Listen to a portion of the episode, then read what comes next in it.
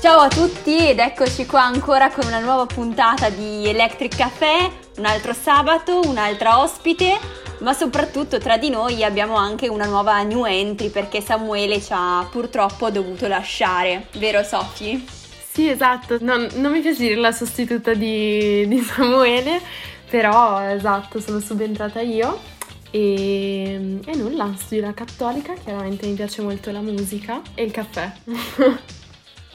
Oggi abbiamo un ospite per cui sono, cioè, sono molto contento di, um, di, avere con noi. Lei si chiama Giulia Cavaliere, non so se qualcuno di voi l'ha già sentito parlare. E, sommariamente una giornalista musicale, però ovviamente fa tante tante altre cose, scrive per Corriere della Sera, per Rolling Stone, Squire e insomma oggi parleremo un po' della figura del giornalista musicale con lei e di ciò che lei ha fatto mh, durante gli ultimi anni. Ciao, ciao Giulia. Ciao a tutti, grazie dell'invito. Come stai? Come Tutto bene? bene? Sto bene, siamo in tutta questa dimensione un po' radiofonica eh, home to home, è molto, è molto dolce, un po' addolcisce le giornate, quindi insomma molto, bello, molto bella questa cosa che fate.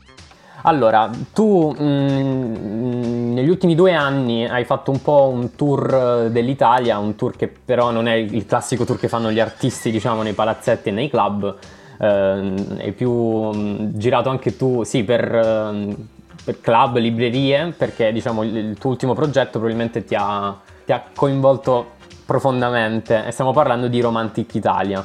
Quindi parlaci un poco, cos'è il concetto Romantic Italia, perché non si può parlare semplicemente del libro, come è nato, come si è sviluppato, insomma. Allora, uh, dunque, inizio dal, dal, concetto e poi ti racconto della lettura. Allora, io uh, ho scritto un libro che è uscito per Minimum Fax alla fine del 2018, uh, eh, diciamo fine settembre del 2018 e uh, questo, questo, libro, che è una sorta di, lo sono molto sintetica, ma insomma una sorta di viaggio all'interno della love song italiana, um, è attraverso mh, diciamo, l'esplorazione di 80 brani Uh, mi ha mh, insomma avuto ha, ha, subito diciamo comunque mi ha portata uh, a una sorta di, di, di sì, esplorazione proprio di questo concetto. Nel senso che uh, in modo un, po' imprevisto per, da, da, parte mia sicuramente mh, sorprendente da un certo punto di vista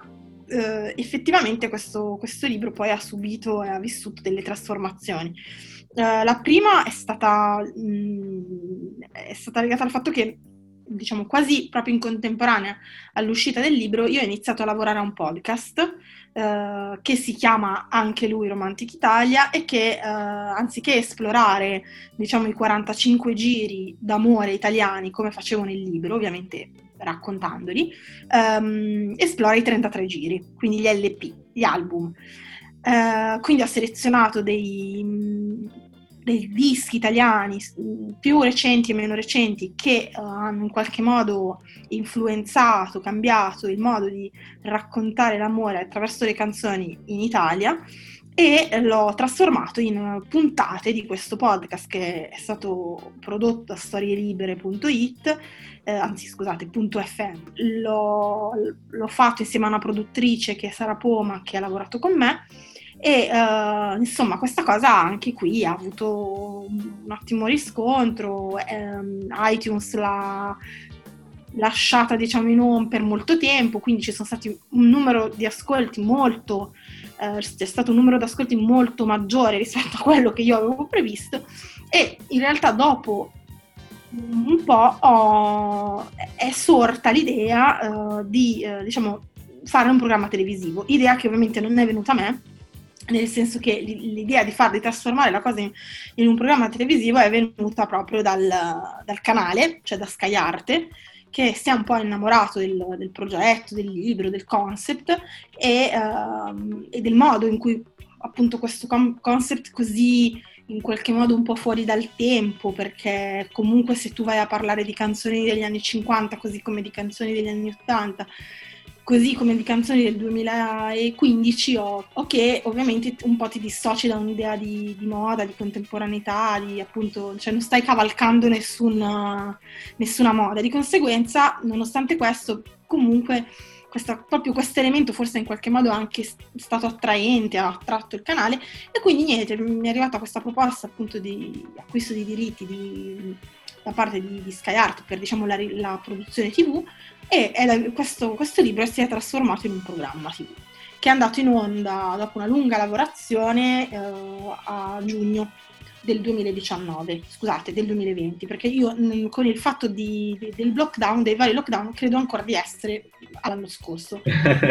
Quindi appunto sì, vi dicevo che è andato in onda mh, a giugno del 2020 e nel frattempo, uh, sì, nel, come dicevi tu, come anticipavi tu, nel 2019, tra la fine del 2018, quando il libro è uscito, e fino a, diciamo un anno dopo, quindi ottobre del 2019, ho continuato a girare per l'Italia a fare quello che si chiama book tour, che è una cosa che nel, tendenzialmente dura relativamente poco, nel senso che di solito dura qualche mese. In questo caso mh, è stato bellissimo perché è durato un anno, nel senso che poi dopo un anno io a un certo punto diventata, trasformatami in un, in un essere che non aveva più che aveva solo sonno, ho, ho, dovuto fermare la ruota. Ok, adesso però devo passare al progetto successivo, cosa che poi non mi è stata permessa perché poi comunque c'è stato il, il programma, quindi in realtà poi questa cosa si è portata avanti un po' da tutte le parti, da sola, no? Cioè è stata lei a trainare me. E un po' la, la, come dire, la versatilità di questo progetto, il fatto che comunque si parlasse di canzoni anzitutto, ma, solo, ma si parlasse di qualcosa di molto legato al costume, alla società, mh, alla, mh, come dire, alle, a, a, come ci sono, diciamo, com, come la nazione ha um, in qualche modo raccontato attraverso le sue canzoni, ma anche appreso dalle sue canzoni uh, cambiamenti, nuovi sguardi sui sentimenti, mi ha portato a mh, mm, andare a raccontare questo libro in situazioni veramente più, delle più disparate. Cioè, ne cito alcune, dalle classiche librerie a un negozio di fiori, uh, a uh, spiagge, cioè lì di, durante l'estate, a... Um, ovviamente locali che vanno dal Monk di Roma alla Santeria Milano, ma anche cose molto più piccole, molto più festival ovviamente. Quindi insomma eh, sono stata anche all'estero, cioè nel senso che comunque eh, sono stata a Bruxelles c'è libreria, dove c'è una libreria italiana che si chiama La Piola, eh, dove comunque tanti artisti anche italiani piuttosto diciamo della nuova scena, da Cola Pesce, ma anche Vinicio Capossela, tanti altri hanno suonato. Quindi insomma si è girato tanto, adesso è abbastanza una botta essere fermi e tra l'altro mh, sono stata anche molto fortunata perché se questo libro fosse uscito un anno dopo ora lo starei presentando su Zoom. Infatti, bella. Poi soprattutto per molto fortunata. girare l'Italia, penso che sia adatto proprio al format. Comunque, infatti, è, è stato particolarmente, passatemi il termine un po' naif, forse emozionante girare la nazione con un libro che la riguardava così strettamente, perché ovviamente eh, i romanzi, cioè, cioè, qualsiasi diciamo, libro che abbia uno sfondo magari anche legato al, all'Italia, al paese in cui vivi, poi è, è, bello da raccontare proprio nei, nei luoghi e, e, nel paese in cui sei, però mh, questo libro abbraccia veramente un po' l'anima, eh, cioè almeno il tentativo, poi chissà se, se ce l'ho fatta, però l'idea mia era quella di andare un po' a scavare dentro mh, alcune anche scenografie italiane, alcuni, un'estetica anche italiana, no? creare anche un, una sorta di uh, immaginario che io sentivo pulsare un po' sotto il terreno, diciamo, anche del mondo della musica di oggi, di come uh, il cantautorato stava tornando, come una certa, canz- una certa musica jazz funk uh, italiana stava, Balearic stava avendo un richiamo no? anche all'estero, però mh, mm, questa cosa ma, mh, mm, cioè, è stata spiazzante perché comunque mi sono resa conto che questa cosa delle canzoni d'amore, questa cosa del racconto amoroso, che è una cosa che Mhm. tendenzialmente imbarazza molto i critici musicali, spesso uomini, cioè almeno nella storia della, della critica musicale, in realtà era qualcosa di cui le persone, persone più diverse avevano voglia di sentir parlare. Anche tu stessa hai detto che eh, ultimamente la musica italiana del passato è stata proprio rivalutata, ripresa in considerazione, anche magari pensando a questo periodo di questa primavera in cui vi è stato il lockdown, c'è stata la canzone ad esempio nel blu dipinto di blu che è stata rifatta da vari artisti per passare anche un messaggio un po' più di, di unione, di solidarietà. Quindi secondo te il, il formato appunto di, il format, scusami, di, di Romantic Italia potrebbe anche funzionare all'estero, quindi al di fuori del nostro paese? Eh, come dicevo prima, io sono rimasta molto sorpresa dal- dalla risposta delle persone che eh, vivono all'estero e che quando sono andata a presentare il libro, per esempio appunto a Bruxelles, citavo prima, ehm, hanno avuto interesse o spinta, perché comunque chiaramente poi gioca anche tutta una sorta di identificazione, di forma, lo dico nel modo più nobile possibile, di nostalgia anche, no?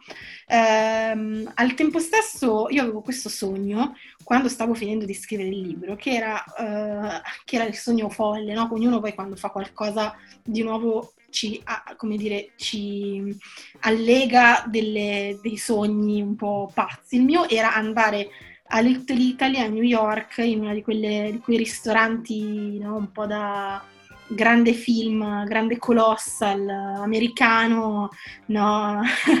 c'era una volta in America, a fare eh, una presentazione con eh, diciamo, i le grandi hit italiane no? da eh, luglio a quando, quando, quando, a, eh, nel blu dipinto di blu, appunto, no? fare questa cosa veramente Certo. particolare, un po', un po' anche per, nell'ottica di dissacrare un'idea, secondo me, sbagliata e- eppure considerata sacra in qualche modo, di eh, retorica legata a quelle cose, che secondo me invece è una chiave di lettura, cioè semplicemente una cosa che riguarda il modo in cui noi leggiamo le cose e percepiamo le cose.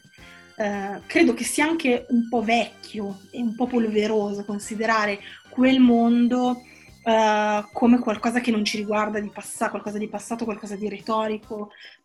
La lotta contro quella musica l'hanno fatta, io, io parlo della mia generazione, io sono dell'85, i, miei pa- i nostri padri, cioè i padri della mia generazione che ovviamente hanno vissuto ehm, dal- diciamo, con, con vivacità gli anni 70, gli anni- poi gli anni 80 e hanno, eh, dovevano lottare contro le grandi hit sanremesi che amavano i loro genitori, un po' per diciamo, principio sociale, no? politico.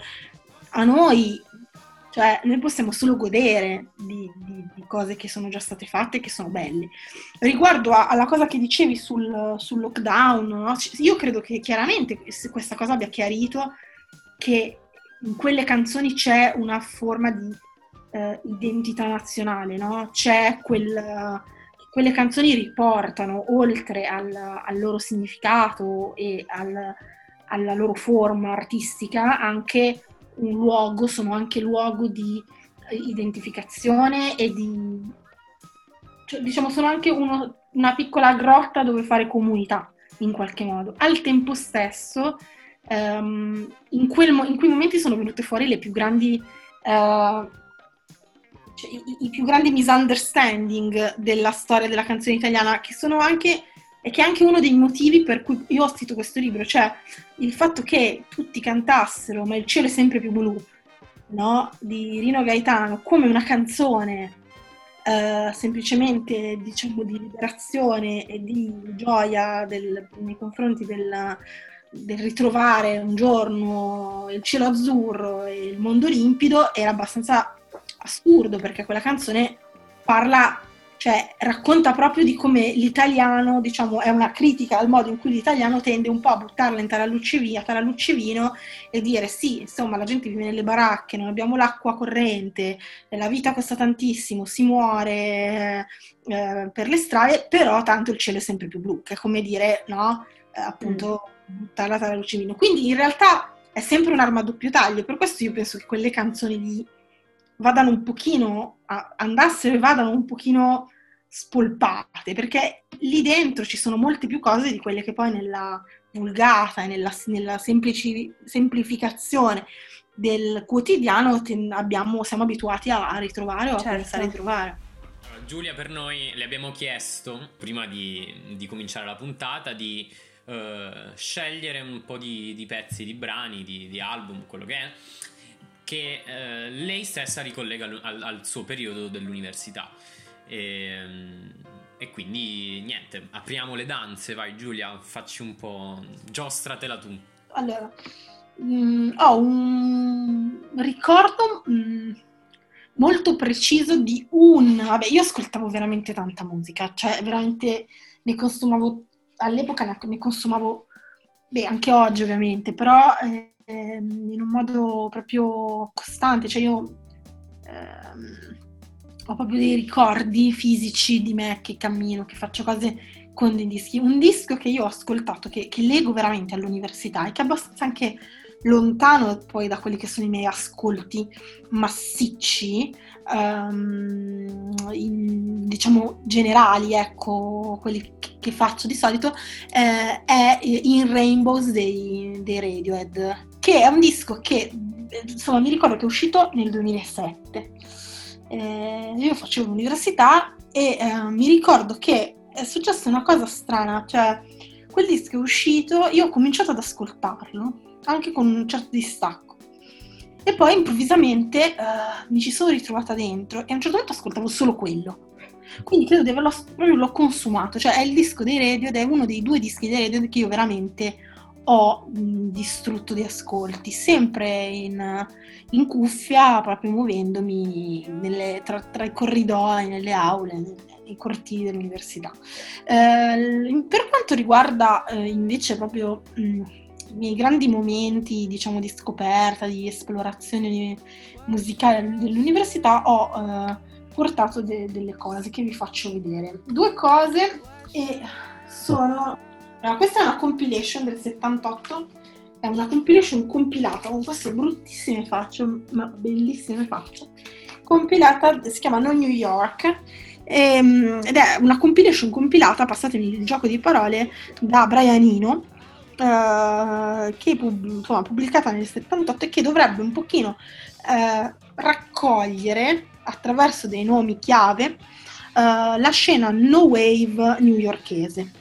La scena no wave newyorkese che era un, dire, una scena artistica, diciamo un movimento artistico che si è sviluppato uh, negli Stati Uniti alla fine degli anni 70, in particolare a New York appunto, e aveva un, un pochino la, la, caratteristica di essere un movimento che aveva più spazi espressivi, diciamo più discipline d'espressione, cioè l'arte contemporanea, la musica appunto sotterranea, no? un po' segreta, la videoarte, il cinema.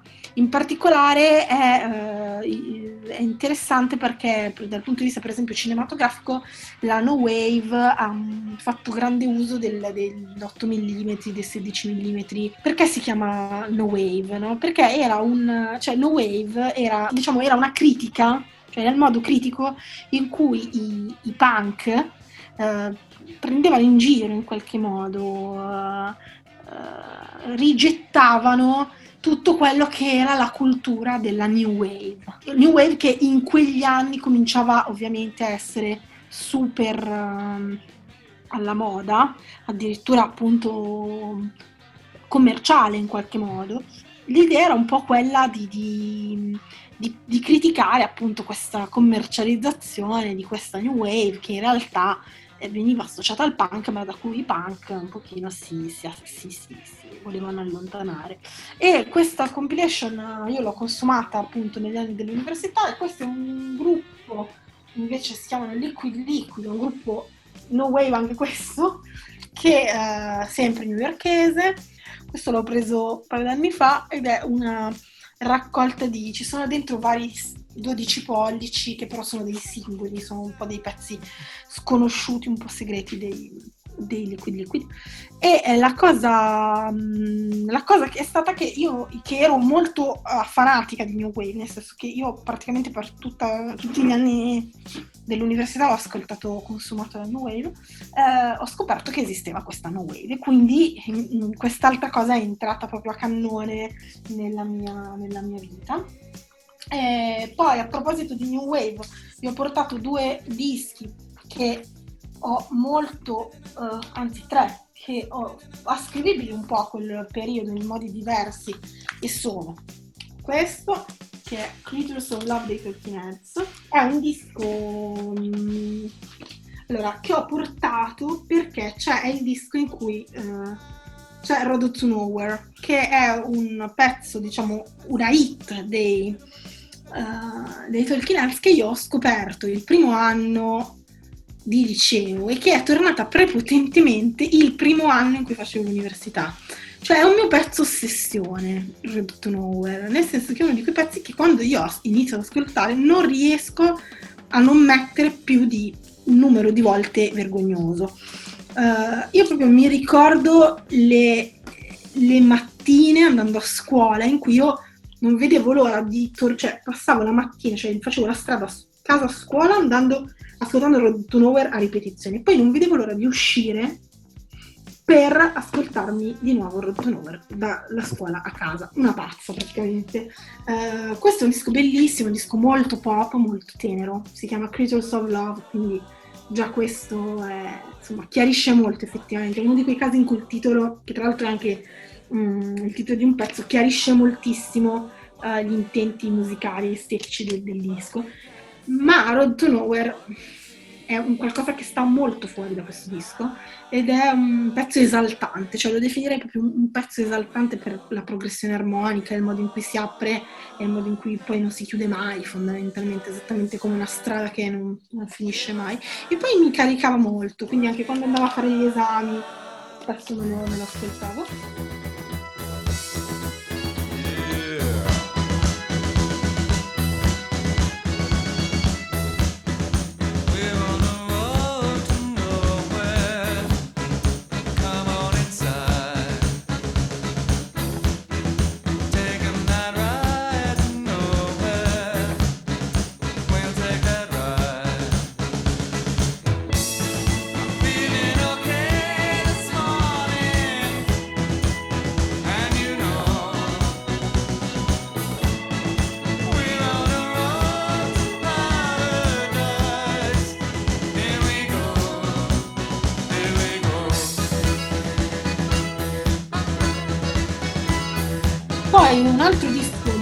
Amato, di un gruppo molto amato, questo, Teen Drum dei Japan. Diciamo, i Japan, molto più di David Sylvian, sono uno dei miei gruppi preferiti. Piaceva molto eh, quando li ho scoperti, anche qua siamo all'inizio dell'università, a me piaceva molto e ora è sempre più difficile, questa cosa un po' mi dispiace, è sempre più difficile che succeda perché escono cose sempre un po' meno capaci di rischiare mi la, mi piace un disco quando ascolto un disco quando conosco un artista entro in un mondo eh, essere un po' sfidata. Cioè mi piace trovare qualcosa di difficile che in qualche modo non riesco a comprendere subito. E, questa cosa non si pensa mai che possa esistere anche nel pop. E um, mi piace perché le cose cui devo scavare, in cui entro lentamente, in cui mi devo un po' impegnare. Ecco, sono le cose che poi rimangono nella mia vita. Io mi ero innamorata del primo disco dei Japan, che è un disco molto più grezzo, molto più rough, forse un, un, po' più punk in qualche modo. Poi a un certo punto volevo ascoltare gli altri dischi e ho scoperto che invece i Japan avevano fatto dei dischi tipo questo, che erano sempre più raffinati, sempre più eh, complessi, sempre più quasi sognanti, ma in un, in un, senso davvero intellettuale in qualche modo. A me questa cosa stimolava molto l'ascolto. E l'altro mh, mm, è l'approfondimento. L'altro, l'altro disco che vi ho portato è questo disco che si chiama Strange Boutique di uno dei miei gruppi New Wave sconosciuti preferiti, sì, conosciuti nel senso che non sono come i Japan o come i Tolkien molto, molto noti, e si chiamano Monochrome Set. Sono un gruppo new wave con una grossa componente pop.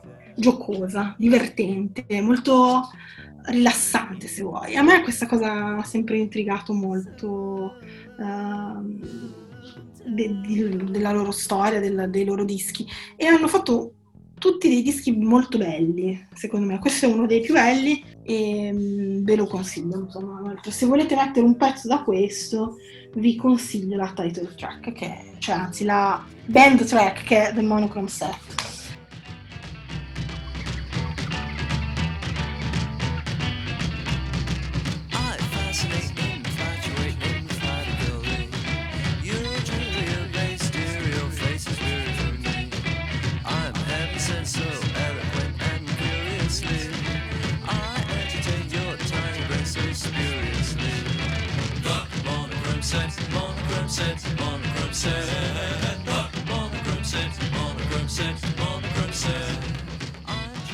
E poi ho portato, e poi la smetto, un disco molto famoso, invece, un gruppo famosetto.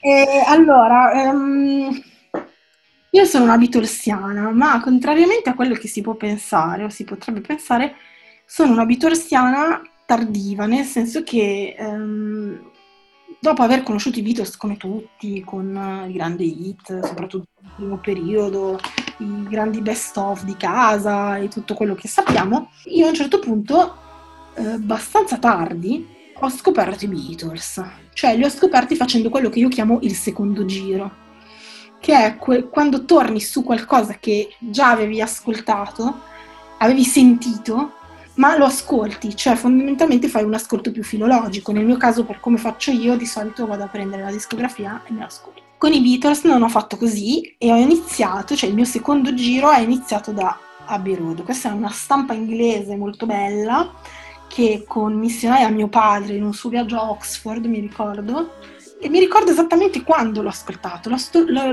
l'ho portato per questa ragione, perché il mio diciamo clash totale con, con, questo mondo, cioè il mio clash nel senso che il mio scambio, diciamo, il mio incrocio di, di, di me con questo mondo, ma avrei, avrei, forse potuto dire la mia crash nei confronti dei, dei Beatles, è iniziata una notte in cui uh, dovevo preparare un esame per una sessione estiva, maledetta, e un esame di storia lunghissimo, mi ricordo questa cosa che era tipo boh, tantissimi crediti eh, e io stavo impazzendo, cioè caldissimo e um, ho, ho, ho, messo Abbey Road, un po' così, cioè un po' con leggerezza, ah, mettiamolo, non sapevo quasi neanche bene, no? era il primo anno, mi ricordo che cazzo sono rimasta, mi mi ha sconvolto così tanto che io avevo l'esame la mattina e non ho dormito. Ma mentre di solito non dormivo per preparare gli esami, perché facevo quelle che si chiamano, che io chiamo e che penso si chiamino le studiatone dell'ultimo momento, ho fatto la studiatona di Abbey Road. Cioè, non, ho ascoltato Abbey Road tutta la notte. Quindi la mattina mi sono alzata con Abbey Road nell'iPod all'epoca eh, ho preso una brioche e una marmellata, mi ricordo benissimo questa cosa in un baretto.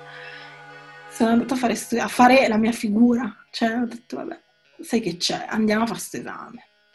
Alla fine mi hanno fatto l'esame alle 8 di sera, ero completamente stremata, però io mi ricordo come se fosse ora che cos'è stato ascoltare Because dei Beatles alle 6 di mattina con l'alba di luglio sessione estiva appunto. E ehm, ogni volta che ascolto Because dei Beatles penso a quella, quella mattina lì, quindi l'ho portato per questa cosa per questa ragione. Se dovessi dire un disco italiano? Beh, un disco italiano, questo qua. Proprio per fare una, un'unica puntata solo su questo, non solo su questo, ma su, su questo. Ah, diciamolo per chi ci sta seguendo su Spotify, è Morgan, cioè Canzoni dell'appartamento di Morgan disco mm, fondamentale, tra l'altro su cui si potrebbero fare molti discorsi, quando prima parlavamo di come i cantautori sono tornati eh, nel, diciamo, essere di, fondamentali diciamo, nel panorama italiano, di come anche un certo cantautorato degli anni di quello di cui a volte mi occupo io, cioè magari del passato, è tornato in auge un pochino. Eh, bisogna parlare di Morgan perché il primo in assoluto è stato lui, in assoluto, e il primo disco veramente d'autore eh, dopo grandi, le grandi band degli anni 90, dopo quella cosa, è stato Canzoni dell'appartamento. E io, per me è stato un disco, a parte che è un disco bellissimo, straordinario, che ancora adesso veramente è sorprendente, ma poi è stato un disco che mi ha aperto tante porte, che poi è la cosa che devono fare i dischi, gli artisti, cioè nel momento in cui un artista ti, ha, ti racconta, cioè ti apre le porte che ti portano ad altri artisti, hai fatto. E questo è stato un disco che ho sicuramente consumato tanto, tanto, tanto. E che ho ricomprato appunto adesso è uscita questa incredibile ristampa in vinile rosso, e, però è veramente un disco che ho anche regalato. Mi ricordo ancora il giorno in cui l'ho comprato. Me l'ho comprato da Mariposa, che c'era e non c'è più uh, a Porta Romana, uno storico negozio di dischi che era molto forte.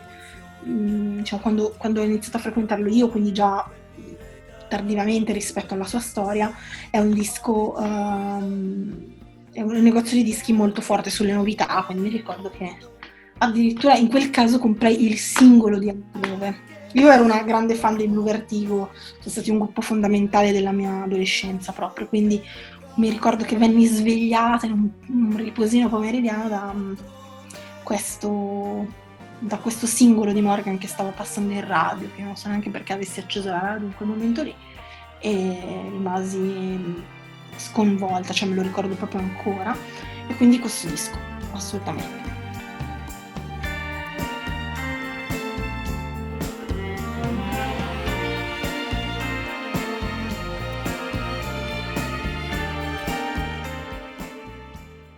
Questa era la prima parte dell'intervista che abbiamo fatto a Giulia Cavaliere. Uh, abbiamo chiacchierato tanto e quindi abbiamo deciso di dividere l'intervista in due perché um, ci dispiaceva veramente tanto dover fare dei tagli e non volevamo. Quindi la seconda parte di questa intervista dove parleremo di più della professione di giornalista musicale di Giulia sarà disponibile settimana prossima, più precisamente sabato prossimo, uh, sempre qui su Spotify. E quindi noi vi salutiamo, vi ringraziamo perché, perché ci ascoltate e a settimana prossima. Ciao ciao!